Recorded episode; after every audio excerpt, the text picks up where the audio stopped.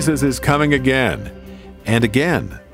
Welcome to Right Start with Jim Custer, teaching pastor of Grace Polaris Church in Columbus, Ohio. We're waiting for what the Bible calls the blessed hope, the appearing of the glory of our great God and Savior, Jesus Christ. But there will be more than one appearing. Yesterday, Jim took us through three future developments. We could use the shorthand Rapture, Armageddon, and New Jerusalem. The point is to lift our heads, because our redemption draweth nigh. Here's part two of Jim's sermon. God has a plan. And we are told over and again in the epistles and in the gospels that we are to lift up our eyes and look beyond this moment into the future. I was astonished the last 10 days preparing for this message, astonished again at how much focus the Bible puts on this. That the people of God, the people who know God, the people who love God, are futuristic. We, we quickly confess that what you see now is not what you get. You're not seeing Jim Custer in his full and final and perfect form. That's still future. And when you look in the mirror, you're not seeing what God is finished with. You're simply seeing yourself at this present moment in His grace. And that mirror cannot tell you what you will look like when you're finished. Our future is our hope. We are not looking in the rearview mirror at a great historic past. We as Christians are called to look out the windshield into the future. And as described by the pattern of God's Word, we are to shape our lives in expectation of future events that are promised and prophesied in this book. For our purposes this morning, I want to limit my comments to three, just three main points. Look with me again, please, at this marvelous text in Titus that says that this, this teaching does not arise from the wrath of God or the vengeance of God, but rather the same grace of God which brings salvation to us also informs us and focuses us into the future. Look at it. The grace of God that brings salvation has appeared to all men, teaching us that denying ungodliness worldly lust, we should live soberly, righteously, godly in this present age. That means you are to be out of step I am to be out of step with the culture. That's what that says. I am not to march to the drum beat. I am not to allow those emphasis and those pressures around me to dictate my morals, my morality, or my conduct. I am to march in this present age to a different drum beat. And not only am I to take my cues from a different unworldly drumbeat, but I am to focus my attention forward. Look at it. While in this present age I am to live soberly, righteously, and godly, I am to be looking for the blessed hope and glorious appearing of our great God and Savior, Jesus Christ. And by the way, that's the same Jesus Christ who gave himself for us on the cross and who rose in resurrection power to redeem us from our sins and to purify us by his Spirit, that we might be a people uniquely equipped to please God. The phrase that catches our attention this morning is verse 13 looking for the blessed hope and glorious appearing of our great God and Savior, Jesus Christ. My beloved friends, the 39 books of the Old Testament merge with one message Jesus is coming. The four Gospels resonate with one message Jesus has come. Acts and all the epistles resonate with the message Jesus is coming again. And the book of the Revelation, Jesus has come again. The whole message of the 66 books of this wonderful Bible focus our attention forward to the intervention of God, the supernatural, spectacular, dramatic intervention of God in human history. There are three such major moves that God makes clear in His Word. And these are to be the focus, these are to be the tug, these are to be the magnetic pull, the, the tug that draw my attention, my energies, my focus, my hope. These are the things that ought to motivate Jim Custer every waking moment. There is the appearance, according to the text, the appearance the glorious appearance of the Lord Jesus Christ that the Bible calls the rapture. If you're making notes, write that down rapture. It is most dramatically described in the book of Thessalonians. In 1 Thessalonians chapter 4, Paul says, This we say unto you by the word of the Lord. This was not Paul's dream. This was not the, the, the the dream of Isaiah. This was not the revelation of Daniel. Something that those older prophets could never imagine. Jesus, the Lord, revealed to Paul. And here's what it is. For this we say to you by the word of the Lord that that the Lord himself shall descend from heaven with the shout, the voice of the archangel, the trump of God, and the dead in Christ shall rise first, and we which are alive remain shall be caught up together to meet the Lord in the air.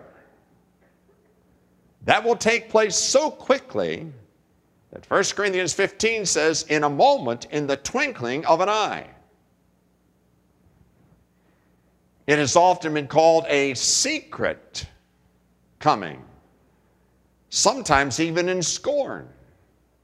But it is secret only to those who do not know Jesus Christ.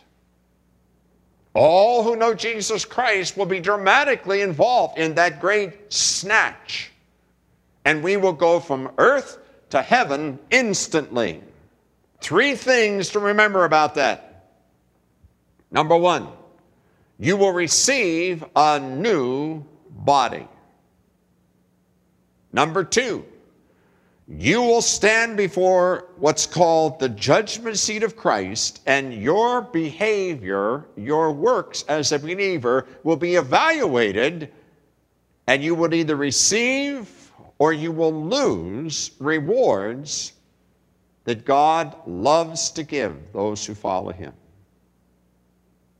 Number three, you will be transported from earth to heaven and all the citizens of heaven will immediately become your forever group. You're going to see Pastor Dick. You're going to know him. You're going to see my mother, my grandfather. You're going to see your uncle, your aunt. Those who've gone on before are waiting, and we are going to be caught up together with them in the clouds to meet the Lord in the air. That's the first part of God's future. It is going to traumatize the citizens left on the earth. And the systems of government and the spiritual forces that are arrayed behind those human governments, demons, principalities, and powers, are going to have a heyday. Satan will at last have his moment in the spotlight. The second great coming of Jesus Christ is described in Revelation chapter 19. And there the Lord Jesus Christ descends from heaven riding upon a horse, a white horse. His clothes bloody. He descends from heaven, engages all the armies of the world, destroys them, establishes his kingdom, his capital in Jerusalem, summons all living people on the earth at that time to Jerusalem for a judgment. Three things you want to remember about that event. Number one, there will be no grace in that judgment. In one hour, one day, every living mortal upon the whole face of the earth will be evaluated as to righteous, unrighteous, saved, lost, and instantly removed from the earth if they are unrighteous. Number two, you'll want to remember that when Jesus comes back at that time, he will establish his kingdom on this earth, and no one will ever again sneer and say, Jesus. Everyone will see him come, and everyone will have a personal, responsible impact upon their lives. Everyone. No one will be excluded from that judgment. But he will establish his, his kingdom upon this earth and for 1,000 years, he will rule the world, and righteousness will cover the earth as the waters cover the sea. Satan will be bound in the bottomless pit. He won't be free. The minions of darkness will be bound. They will not be able to tempt men. Thirdly, the curse that causes the rule of claw and fang will be removed the deserts will blossom. The animals that are now ferocious and deadly will be docile and domestic. There will be no sickness, there will be no pain, there will be no injustice for 1,000 years upon the earth. God will immediately, immediately rule the earth through his representative for 1,000 years. Got that? Number three. The third great movement of God is when Jesus Christ appears in the midst of what has been called in Scripture the New Jerusalem. You can read about it in Revelation chapters 21 and 22. And many times the prophets, in looking forward, could not discern whether the blessed conditions they were describing were going to take place on the earth during that thousand year reign of Jesus Christ, or whether what God was telling them was foretelling experiences in the time when the new Jerusalem would descend from heaven. But the Bible says that Jesus Christ will dwell in the very center of that celestial place called the New Jerusalem. It's described, there are dimensions there. It's, you can read all about it. But the presence of Jesus Christ is so powerful and so immediate that there'll be no sun like we have in the present solar system. That the innate light of the glory of Jesus Christ will be the equivalent of the sun and will radiate out from that magnificent place called the New Jerusalem. Three things you want to remember about that. Number one, in connection with that New Jerusalem descending from God out of heaven, remember, there will also be a new earth the present heavens and earth will be destroyed by fire. Read about it in 2 Peter chapter 3. All the works of unrighteousness will be forever destroyed. All the fossils, all of that will be totally destroyed.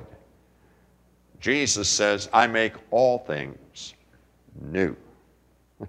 now, I didn't get to see Genesis 1 take place. And God said, Let there be light. Boom, there was light. And God said, Let the, let the earth bring forth. And the earth brought forth. Let the waters bring forth, and boom! I, I, I, didn't get to see that. I hope God has videos. I'd like to pop those in and watch that. Uh, but, but I will see the next one. I will see the next one. That's the first thing. That when that New Jerusalem descends from, from God out of heaven, it will be brought down in connection with and in approximate relationship to a new earth. And in that new earth, there'll be no sea, no sun, no sin. hey, yay, yay, yay. What a day that's going to be. That's the first thing remember. Number two, remember that that New Jerusalem is nothing different than the place Jesus Christ is preparing for you, Christian friend, right now in heaven. Remember, John 14, he said in the upper room, I go to prepare a place for you. In my Father's house there are many dwelling places. I go to prepare a place for you, and if I go to prepare a place for you, I've come again, received you on the soul. Remember that? John 14? Okay, that's the place. It is now in heaven. It will remain in heaven until this old earth has run its course, and that is at least, at least a thousand and seven years yet that this old earth in its, in its cosmic form with the sun, moon, and stars will remain intact.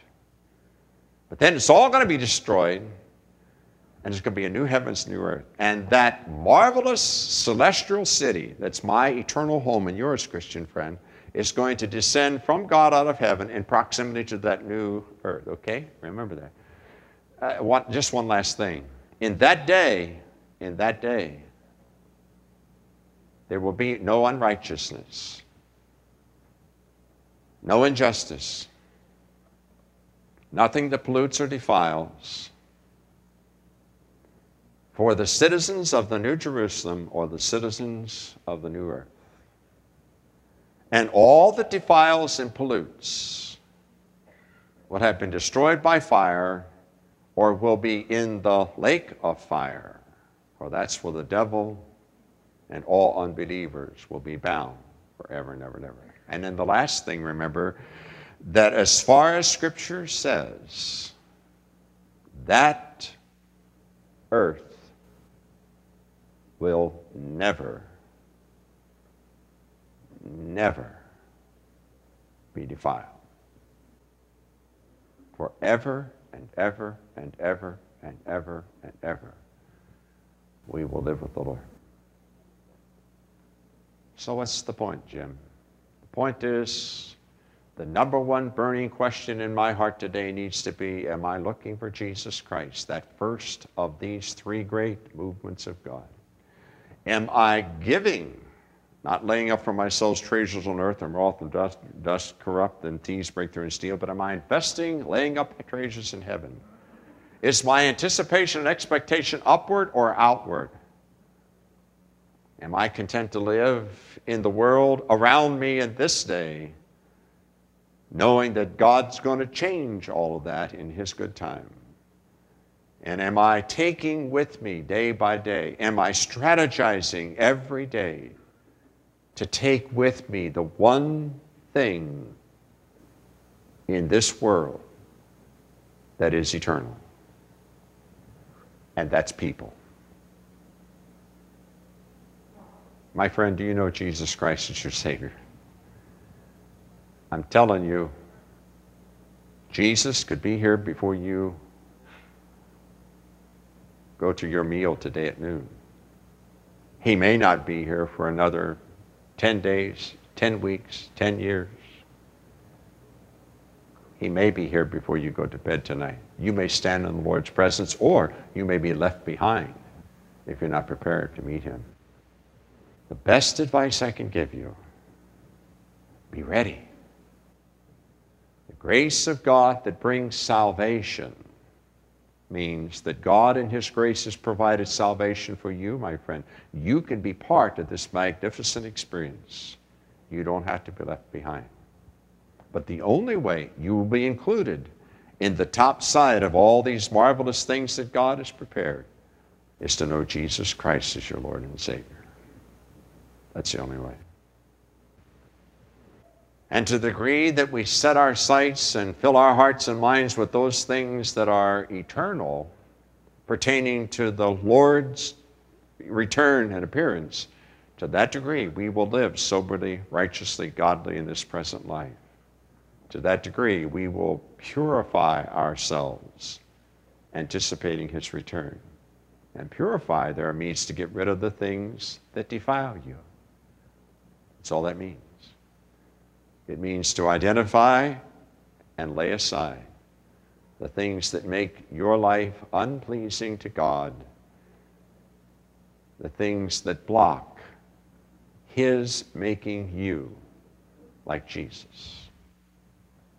Oh, my friend, be looking for the glorious appearing of the Lord Jesus Christ. Expect it, plan on it. Let it be your last thought at night. Let it be your first thought in morning. Pray that God will keep this before your minds, before my mind, before my eyes, that it'll affect, influence, it'll permeate and penetrate everything we do. Because it's coming. It's the only thing that's really permanent.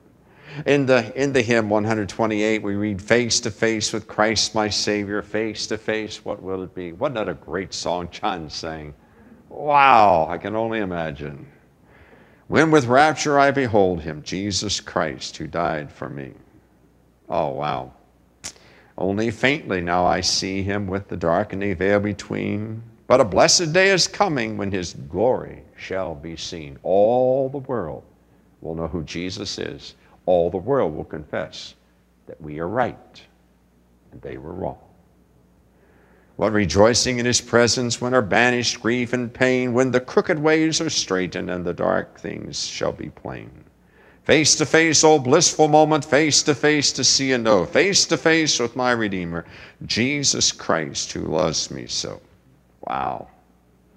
And with the Spirit of God and with the Apostle John, we pray, even so come quickly. Come quickly Come quickly, Lord Jesus.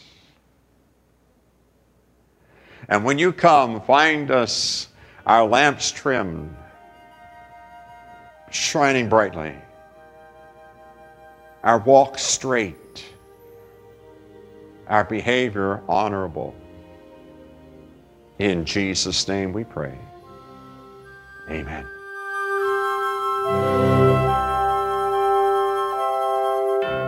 The grace of God has appeared, bringing salvation for all people, Paul wrote.